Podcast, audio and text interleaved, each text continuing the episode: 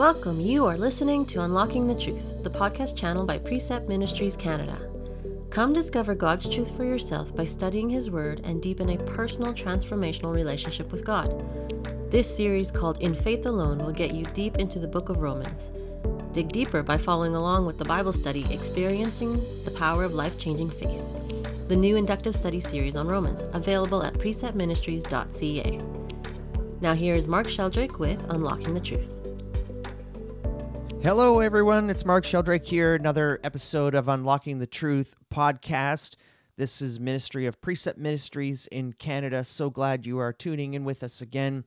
It's great to be back recording. We have enjoyed our trip to Israel. What a blessing it was to be in the Holy Land and uh, nice and warm compared to Canada. So thankful for that opportunity to to spend uh, a good amount of time over over two weeks uh, in the Word of God, uh, in the places where Jesus walked. If you want to join us on the Israel tour, uh, look to our website in 2024. We will be heading back uh, to Israel. Looking forward to that uh, again. also, if you are interested, check out our website for uh, in person and online training opportunities, as well as online classes. Our Romans class is starting Romans Part 3 in the Precept Upon Precept study. And we on the podcast are closing out segment one, which is uh, just coming through to the end of chapter 3, verse 20. And so uh, let's, without further ado, let's give this time to the Lord and let's pray that the Lord will um, open our hearts and minds to the scriptures once again uh, this week. Father, we do thank you for uh, the truths that come from your word. We thank you that we now, uh, in this day and age, we have your word to hold us accountable that it is the truth, that it is your very voice, that it has been written for us for for correction and for rebuke, and we can count on uh, your word and what you say. We thank you that you also are a God of covenant, that you keep your promises, that you are the one who has not strayed in any way uh, from your plan, your purpose, and your promise. And Lord, help us to continually be reminded that we are the people who need uh, a Savior. We are the ones who have gone astray. So, Lord, as we look at Romans chapter 3 today, uh, guide us, direct us, and speak to us through the power of your Holy Spirit. In Jesus' name we pray. Amen. Well, let me give you a little bit of context before we head into uh, chapter 3 and we have looked at um, one one segment we've looked at is chapter 1 verses 1 to 17 which is paul's introduction to the letter but he also introduces the gospel and the gospel which is the power to save. And in the gospel is the righteousness of god. And we also saw that the gospel is for both jew and gentile and so it's for everyone who believes. But we also looked at the fact that once we receive the gospel in faith, believing in the work of the cross, that we also are now to live by faith. That means living our daily lives in light of what we have we have um, confessed that we are a sinner and that Christ is our Savior. We also looked at uh, Romans uh, 18, chapter 1, verse 18, and uh, to the end of chapter 2. And we've seen so far that we've that Paul lays out that God's wrath and God's judgment comes against the unrighteous. And so th- this theme actually continues through to chapter 3, verse 20. So the, the second big segment in Romans, as far as breaking down the letter, is verse 18 of chapter 1 all the way to chapter 3, verse 20. And so the theme continues in our episode this week.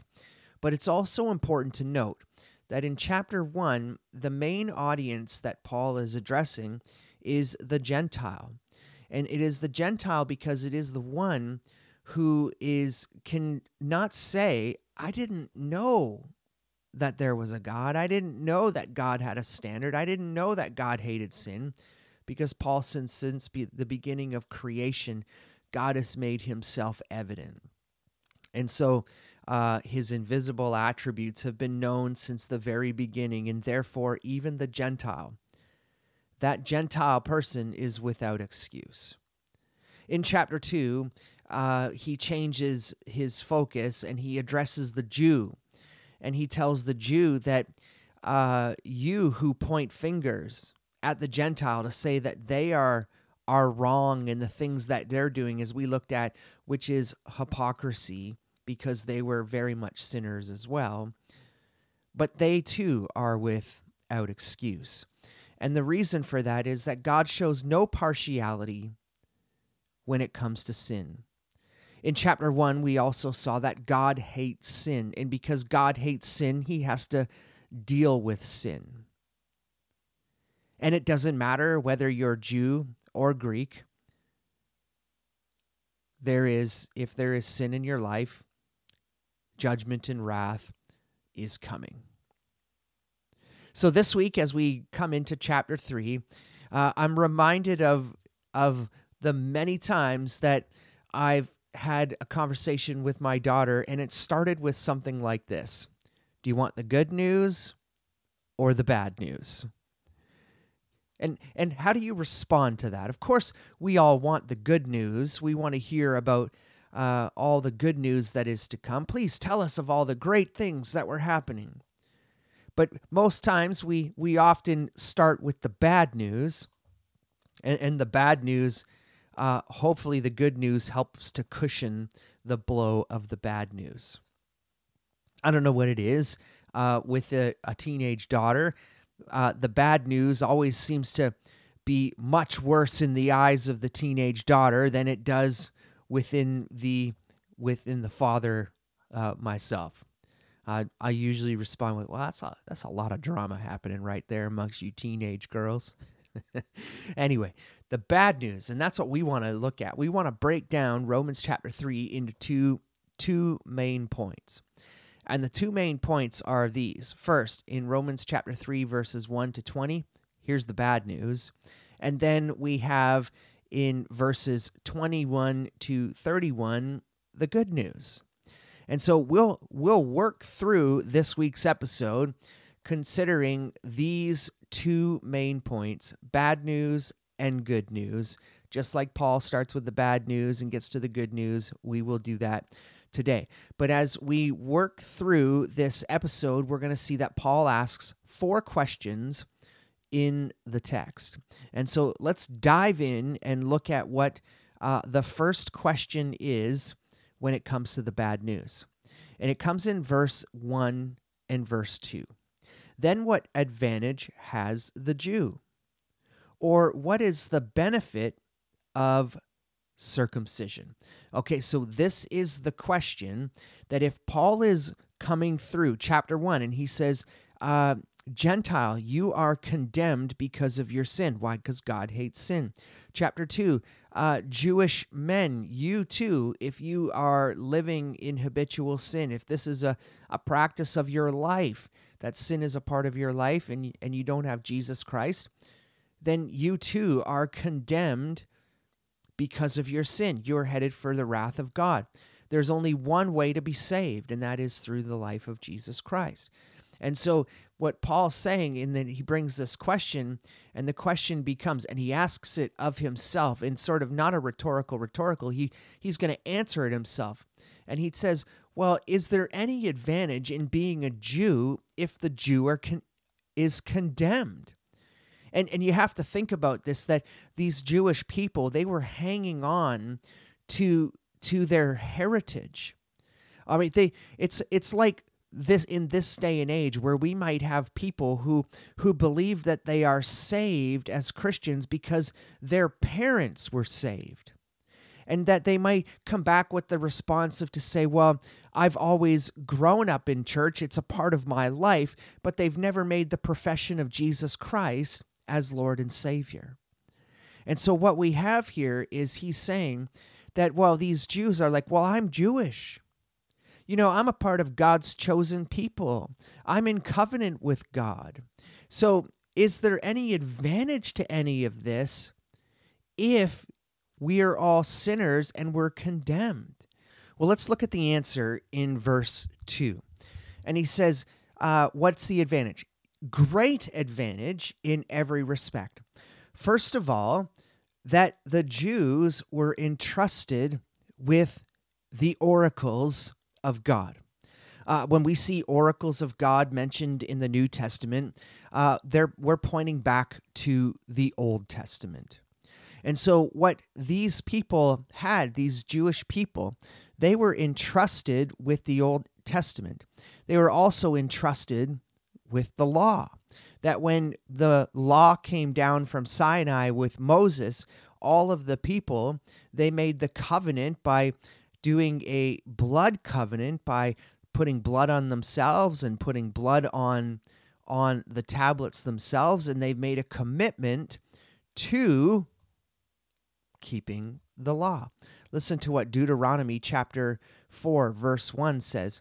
Now, O Israel, listen to the statutes and the judgments which I am teaching you to perform, so that you may live and go and take possession of the land which the Lord, the God of your fathers, has given you.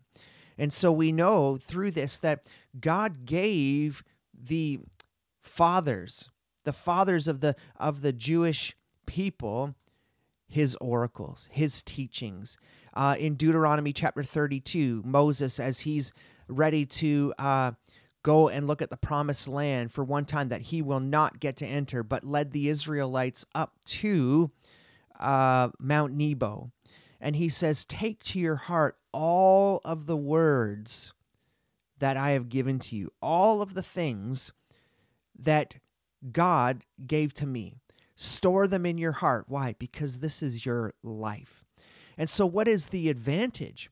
Well, the advantage is that the Jewish person knew what the standard was for God hating sin.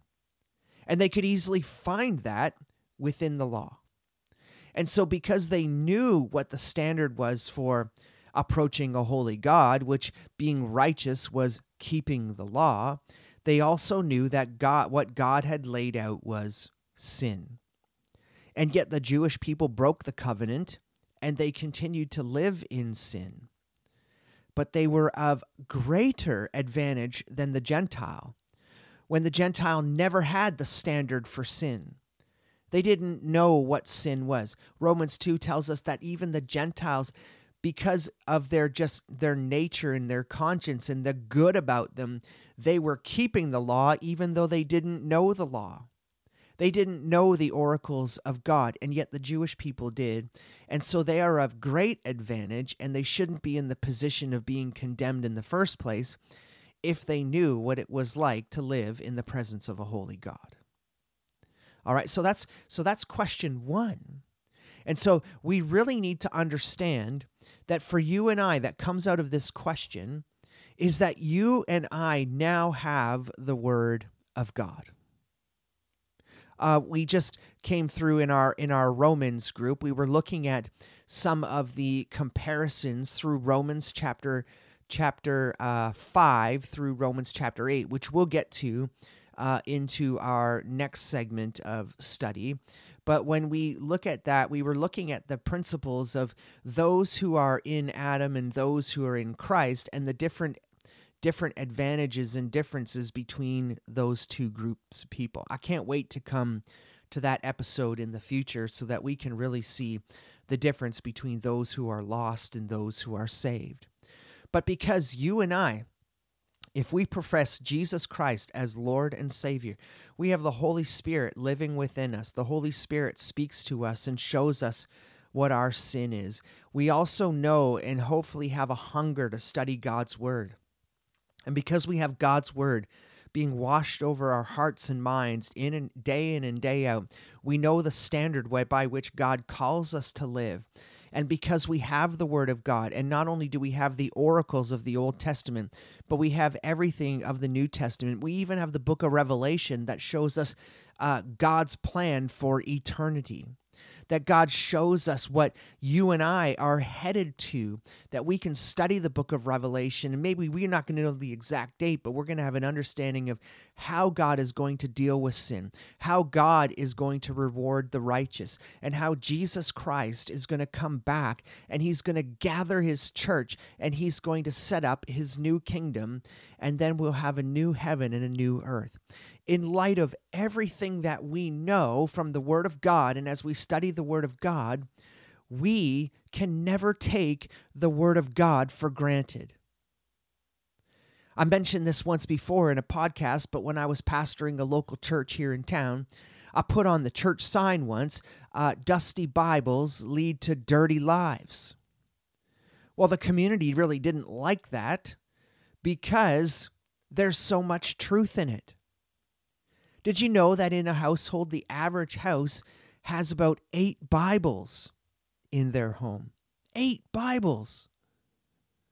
The question becomes how often are these eight Bibles cracked open and read?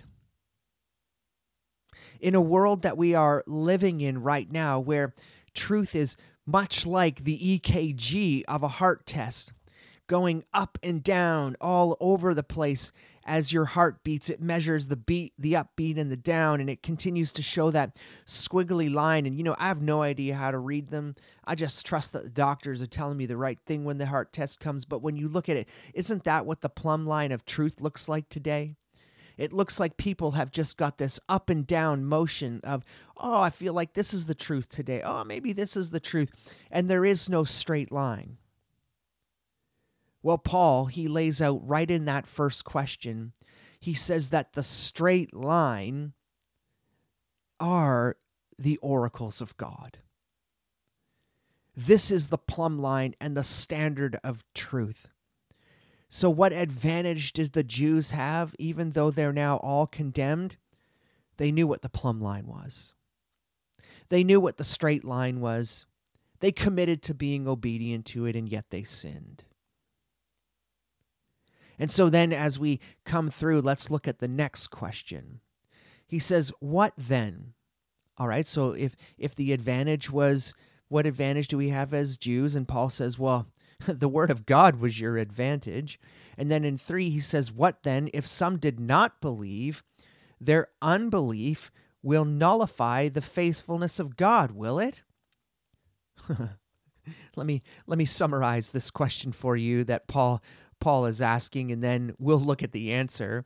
Uh, has Israel's uh, belief uh, canceled uh, the word of God? All right. So so has has their uh, sorry their unbelief has Israel's unbelief canceled the word of God? I think you're probably sitting and listening in the same same that I'm listening now and and you already know the answer. Verse 4. May it never be. Uh in 2023? Uh no. Uh, your in your unbelief does not affect the word of God.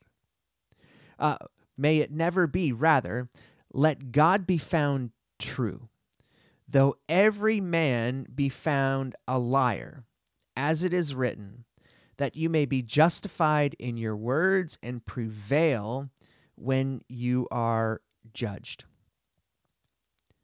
And so, uh, as Paul is writing this, he's already anticipating that, you know, the Jewish people are going to drop another bomb and another question, and that they would uh, say that, well, because of our unbelief, this, this nullifies the promises of God.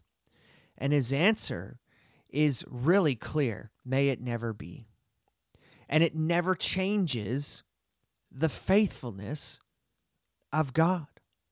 And that God, again, he's not moved. He's he's continued to be that straight line and that standard. He he doesn't walk away from us. We walk and we stray away from him. And God is faithful to all his promises. Uh, he made the nation of Israel. He had all of the individual Jews uh, chosen and selected. He he grabbed them all together and made that promise of covenant through Abraham. And because God, as we've seen earlier, He is true, uh, we know that He will continue to keep His promises. And so let's look at uh, Isaiah, uh, Psalm chapter 51, uh, verse 4. And it says, Against you, you only, God, I have sinned, and done what is evil in your sight, so that you are justified when you speak, and you are blameless when you judge. Do you see what David is openly admitting here? It is he is the one who has sinned. It, and and because he's the one who has sinned, he has become evil in God's sight. But God is justified in bringing his actions.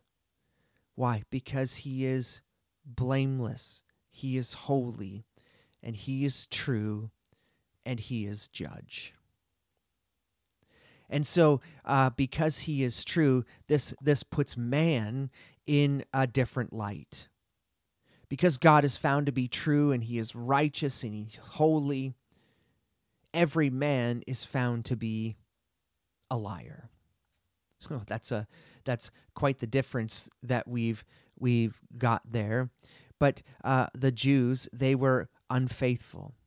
They were unfaithful to the promise that they had made when they made the covenant before God.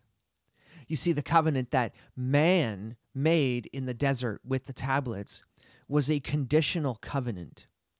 Unlike God, when he made the covenant with Abraham, that being unconditional and forever, the condition for man was that they would keep the law, that they would obey all of the statutes and all the things that were written in it.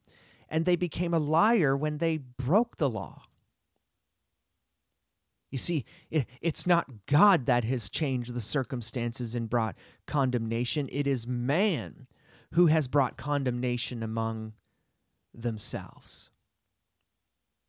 Well, the questions they they keep getting they keep getting better.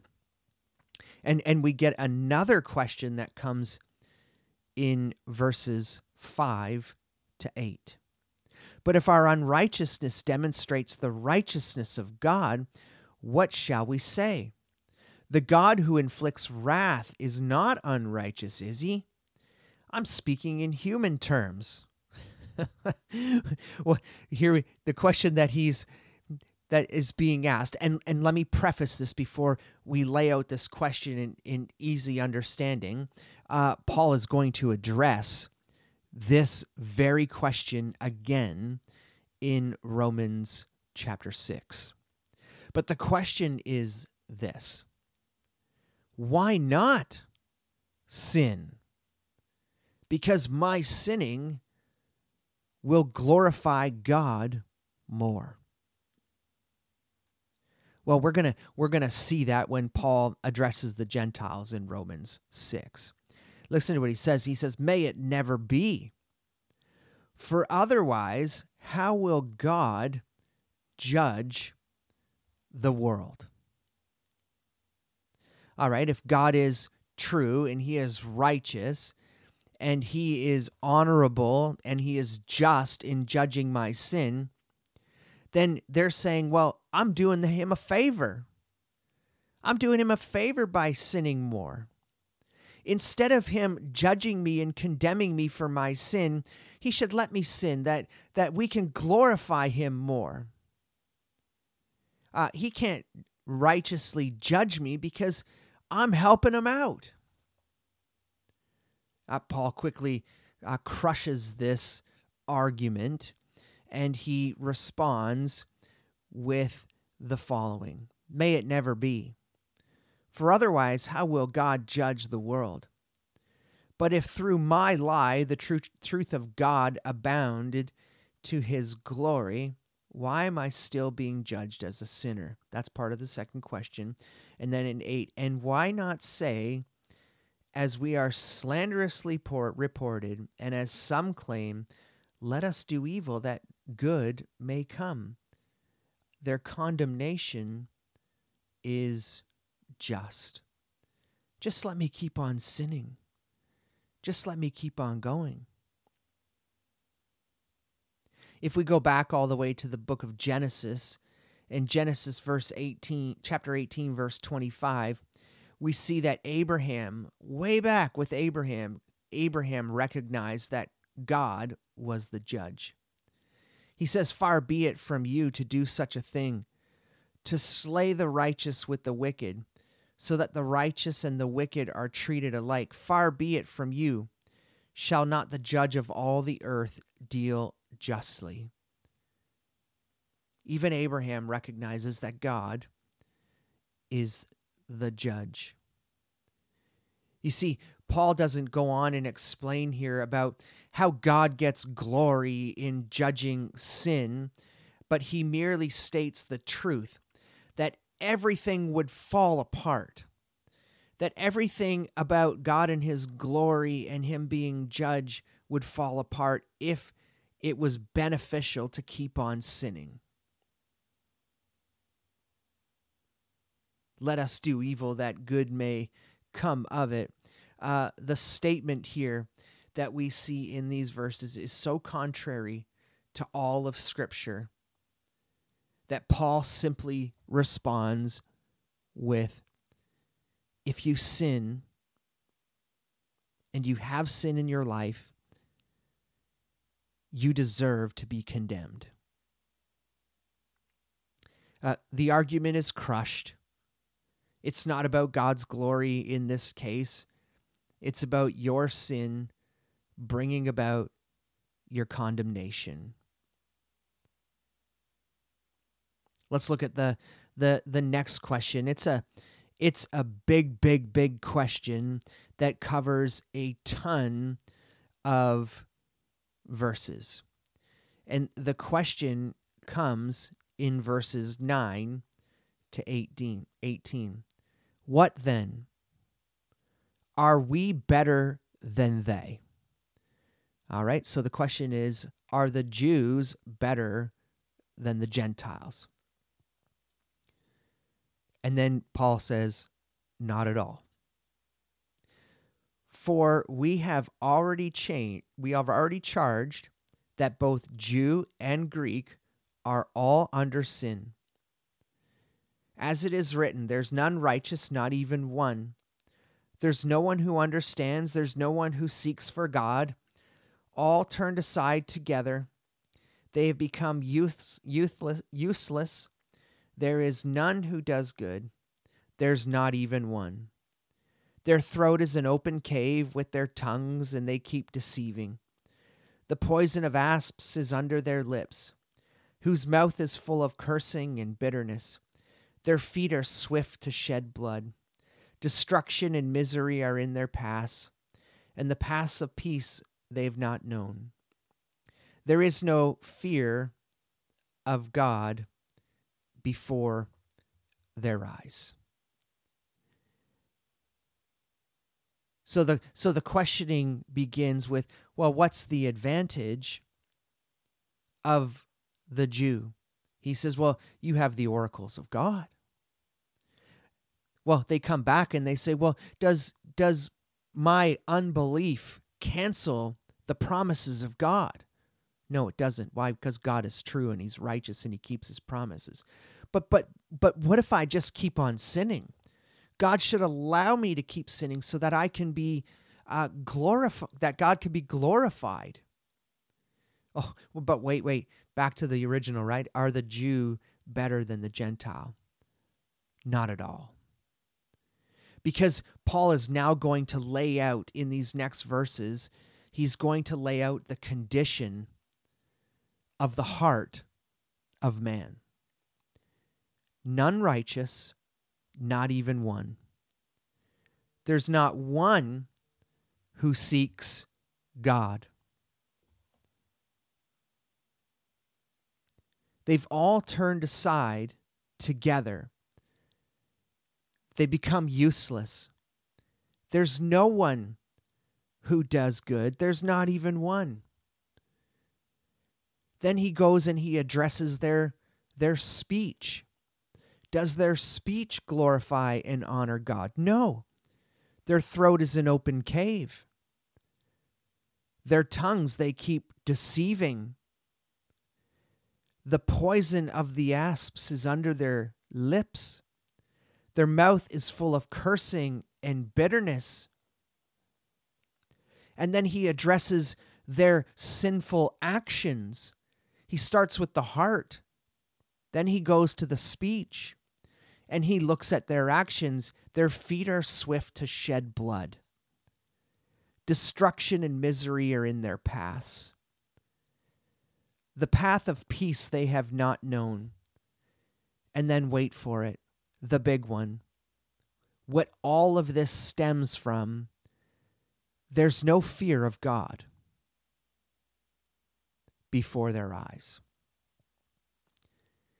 I mean, you can walk that back all the way to Romans chapter 1, where it talked about those who are uh, the Gentiles who, since the creation, should have God has made himself evident, that the unrighteous, there's none without excuse, that the mind, as we saw in chapter 1, how it started with not recognizing God, not honoring God, which then brought them to be delivered over to incorruptible things because they exchanged the glory of an incorruptible God. Then it became the men uh, abandoned their natural functions.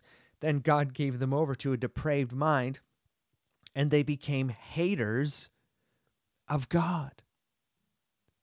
You see, all of this stems from a lack of reverence for God. They have failed to fear and honor Him. Now, what is mind boggling, and we may say this as we walk through the scriptures together, we may look back at the Israelites and say things like, well, how could they have done that when they had all of those truths before them? I can't believe they're going down this this this cycle road again of you know where they they sin they call out to god and god uh, saves them and then they go they sin again and they call out to god and then god saves them. And this repeated pattern working through the old testament and yet they continue to follow that pattern. Why? Because they don't have a fear and honor for god. I mean we're seeing this in the world today. We're seeing this in the world that one, that the standard for truth, the straight plumb line of God's word is not respected because we live in a culture that questions did God really say that? And then we have those who live by their own truth instead of the truth. And when they don't live by the truth of God's word and, and live a life that brings glory and honor to Him, we see that in a world there is no fear or reverence for God. We see that now the, the scriptures, we talk about judgment and wrath and the coming. Behold, I'm coming soon. And you know what people say in mock of God? They say, Well, when? Where is He? Where are the judgments that are coming? It's been over 2,000 years, man. Are you sure this is really going to happen? And the further we move away from the plumb line of truth, the less fear and reverence we have for God. But Paul simply says this that there is no difference between Jew and Gentile. A Jew who is living in sin without reverence and fear, and their actions do not reflect that they are part of the family of God, they are condemned that the Gentile who lives the unrighteous mind, the mind of the depraved, they too are condemned. Verse 19 says, Now we know that whatever the law says, it speaks to those who are under the law, so that every mouth may be closed and all the world may become accountable to God. Because by his works of the law, no flesh will be justified in his sight, for though the law comes to the knowledge of sin. What Paul is simply laying out for these Jewish people as they come and say, well, we're at the advantage. We're better because we we are completing the law. We we are following the law. We're doing these things. But Paul says, no, no, you're not. You're, you're living in sin. You're condemned. And you're not justified and made right because the law's purpose and this is where he's going to he's going to take us all the way to chapter 7 and then he's going to dr- address it again in chapters 9 to 11 he's going to tell us over and over and over again jewish people know this that the law has served its purpose in showing us what sin is but by completing the law you cannot be justified and that really brings us through the bad news. The bad news kind of wraps up in verse 23, where he says, For all have sinned and fall short of the glory of God, both Jew and Gentile. That even though you try to be righteous through the law, you can't. There's only one way to be justified in his sight. And then Paul lays out for us in verses 21 to 31 the good news.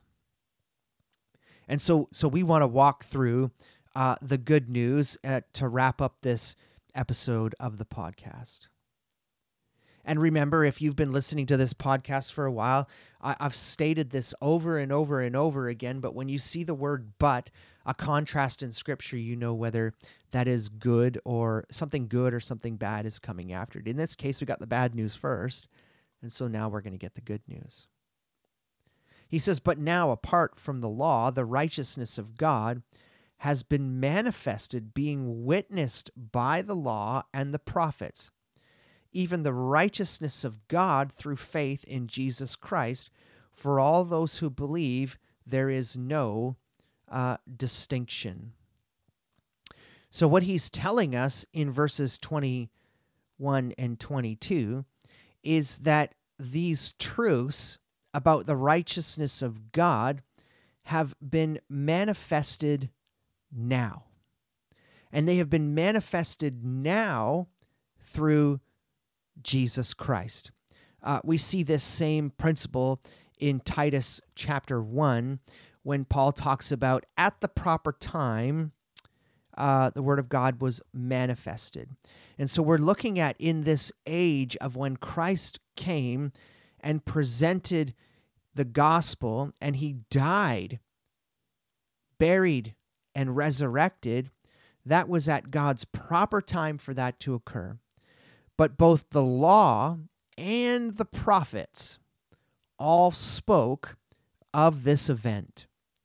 And so, uh, prophecy fulfilled in Jesus Christ. And because of this, Paul says, I've set the standard for you. I've set it through chapter one all the way through that there is none righteous before God. And at the proper time, the way to be ha- come right is through the righteousness of God, which is the gospel. So the prophets, they prophesied that there would be a new way or a new covenant. We can see that in uh, Isaiah, Jeremiah, and Ezekiel. Not to mention some of the minor prophets as well as they talk about even f- further into the second coming of Jesus. He tells us that in verse 22 that even the righteousness of God through faith in Jesus Christ for all those who believe there is no distinction. What he's wrapping us back to is chapter 1 verses 16 and 17. That justification or being declared righteous is by faith and faith alone. And it is for both Jew and Gentile. Look what he says in verse 24. He tells us that, uh, well, first he says, All have sinned and fall short of the glory of God, being justified as a gift by his grace through the redemption which is in Christ Jesus. And so we want to look at a couple of uh, these principles uh, now. And let's walk through and look at, uh, first of all, what does it mean uh, to be justified? So the word justify means to be declared righteous. All right, so uh, it's through the blood of Jesus Christ and the actions of the cross and our faith in what happened at Calvary. It is by our profession of faith that we are declared righteous. Why? Because Christ was the ultimate sacrifice for us, which Paul is going to further address.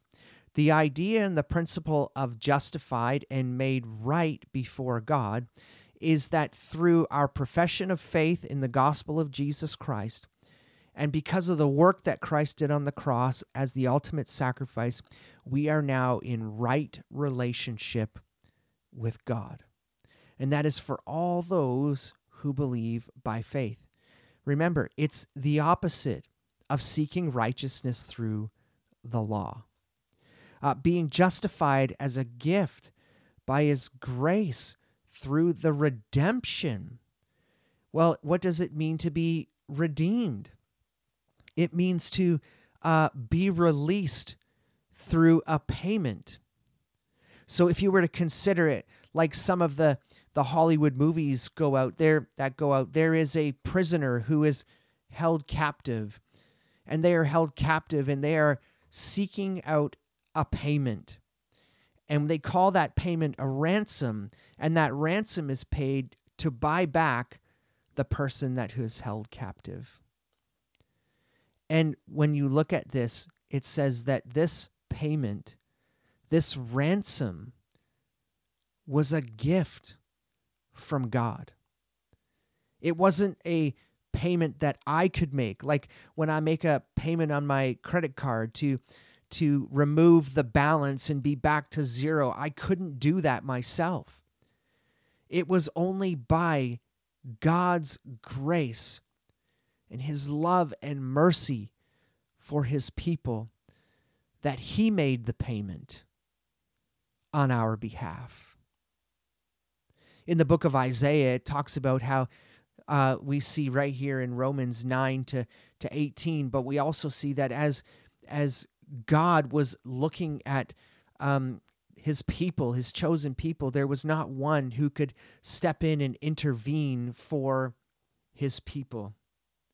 And because there was not one who could step in and intervene for his people, he says that he stepped in to redeem and save his people. Even the righteousness of God through faith in Jesus Christ for all those who believe, there is no distinction. For all have sinned and fall short of the glory of God, being justified as a gift of by grace through the redemption which is Christ Jesus, whom Jesus, who God displayed publicly as a propitiation in his blood through faith. This was to demonstrate his righteousness because of the forbearance of God. He passed over sin previously committed. There's a there's a couple of truths that we want to look at and the first is what is this idea of propitiation? Well, you've got to go back to Romans chapter 1, verse 18, where we defined a few episodes ago that God hates sin. And as Paul builds out that God hates sin, we know through chapter 2, because God hates sin, he shows no partiality when it comes to sin, and therefore all are going to face the judgment and wrath of God. Because God hates sin, he has to deal with sin because he is just and it makes him angry that people sin, that his creation sins and and doesn't want to live in line with him and because of that he's going to judge sin. But because he is gracious and he is loving, he makes the payment. He pays the ransom to set us free from our captor which is sin and death. And because he sets the pays the ransom through his through the blood of his son Jesus Christ, the propitiation, which is the appeasement. It's the satisfactory sacrifice that God takes that sacrifice of Jesus and his blood because he was perfect and he who knew no sin became sin on our behalf and made the payment. That is the acceptable payment that then demonstrates the righteousness of God. If you remember in the last episode, we talked about how the definition is righteousness is from God. That we are made right through what God does for us. Uh, he also uses the example of Passover and how the the unblemished lamb was sacrificed and the blood was spread on the doorpost. And if it was on the doorpost, God would pass over and not judge those people because the blood was the satisfactory sign that they had made payment. And so God publicly displayed Jesus. He put him on the cross. He was crucified. He was buried and he rose again. For this demonstration, I say, of his righteousness at the present time, so that God would be just and the justifier of the one who has faith. Hey, listen, Jew, the one who, who is trying to keep all of the laws that have been put in place by, by not only the Ten Commandments, but all the laws that have been put in place through Leviticus and all the, the, the laws that the rabbis have put in place, all of these 600 plus laws. Look, they're not going to justify you. You're as much of a sinner as the Gentile. It's the only satisfactory payment is Jesus Christ. It's the only thing that appeases God's wrath. It's the only thing that displays his righteousness. In the gospel, God's righteousness is revealed. But it also shows us that God is not only just because he is true and he is right, he is the one who makes us right. He is the justifier because he is just. That's the good news. You see, all of the bad news that we, we have before us, that every one of us is condemned because of our sin. When we look out into the world and we see the behavior of the culture around us and all of the sin that abounds, all of those people headed for condemnation.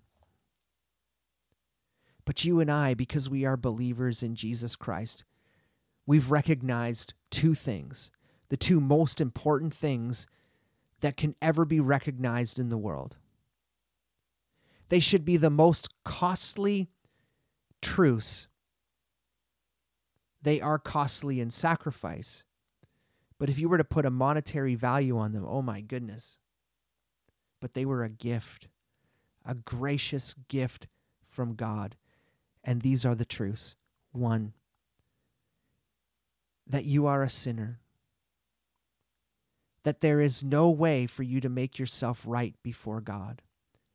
There is nothing you can do to put yourself in right relationship with God. That the only thing you can do is submit to the knowledge that you need a Savior, that you need somebody to step in and take your sin and be the sacrifice for it. And recognize that Jesus was the appeasement. He was the satisfactory payment to set you free. Because we know that, because we live in that faith that what Christ did on the cross, it has set us free from sin. We're now called to live by faith. Listen to how Paul closes out this chapter with this amazing good news. Where then is boasting? It's excluded by what kind of law, of works? No, but by a law of faith. What Paul is saying here is he's saying there is no boasting in the law. There is no righteousness that comes through the things that I can do on my own. I can't stand in a large group on a big pedestal and brag about all the things that I have done to make myself righteous. Because none of them accomplish that. But because salvation comes through faith in the works of Jesus Christ, nobody can stand before God and boast. Listen to what he says in verse 20, 28 For we maintain that a man is justified by faith apart from the works of the law. The theme for the entire book of Romans is the righteous shall live by faith. Justification, being made right and put in right relationship with God, is by faith alone. None of it depends on keeping the law. Verse 29 Or is God the God of the Jew only? Is he not only the God of the Gentiles also? Paul says that God is the God of both Jew and Gentile. And because he is the God of both Jew and Gentile, there is only one way to be justified by faith. And he wraps up this teaching and he says, Do we nullify the law through faith? And Paul says, No, it doesn't. Because earlier on, he says the law gives us the knowledge of sin. You see, justification is by faith, it doesn't nullify the law, it only establishes the law. The law points us to our sin. Galatians tells us that the law was a tutor. Paul will tell us again in Romans, I didn't know what coveting was until the law told me it was wrong.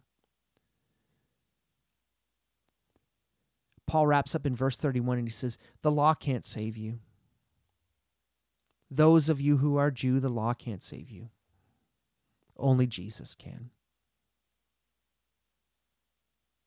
And so we look at all of this and we we say to ourselves, well, what's the application here?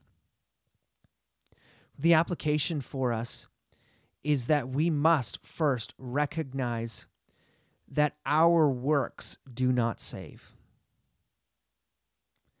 That unless we have made a profession in Jesus Christ, that He is Lord and Savior over our lives, that we have this unmovable, unwavering faith in the work of Jesus Christ,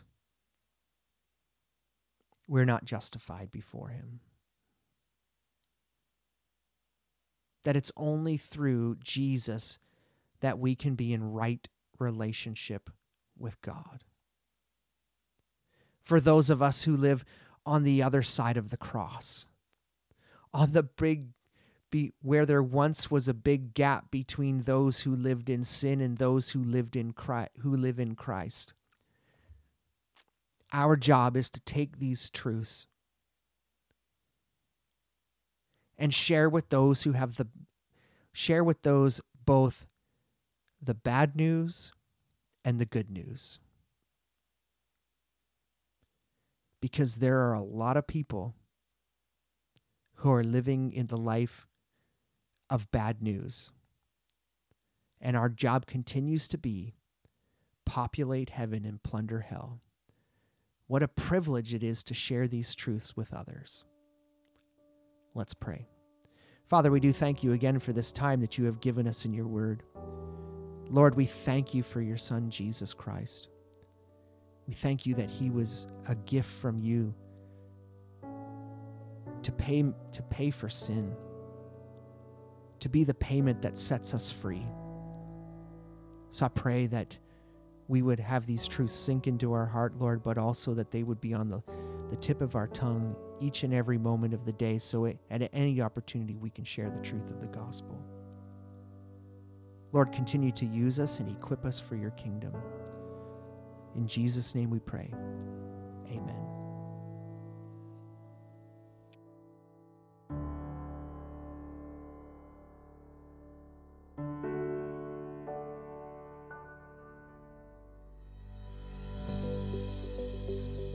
Appreciate you in joining us in this series of Unlocking the Truth with Precept Ministries Canada.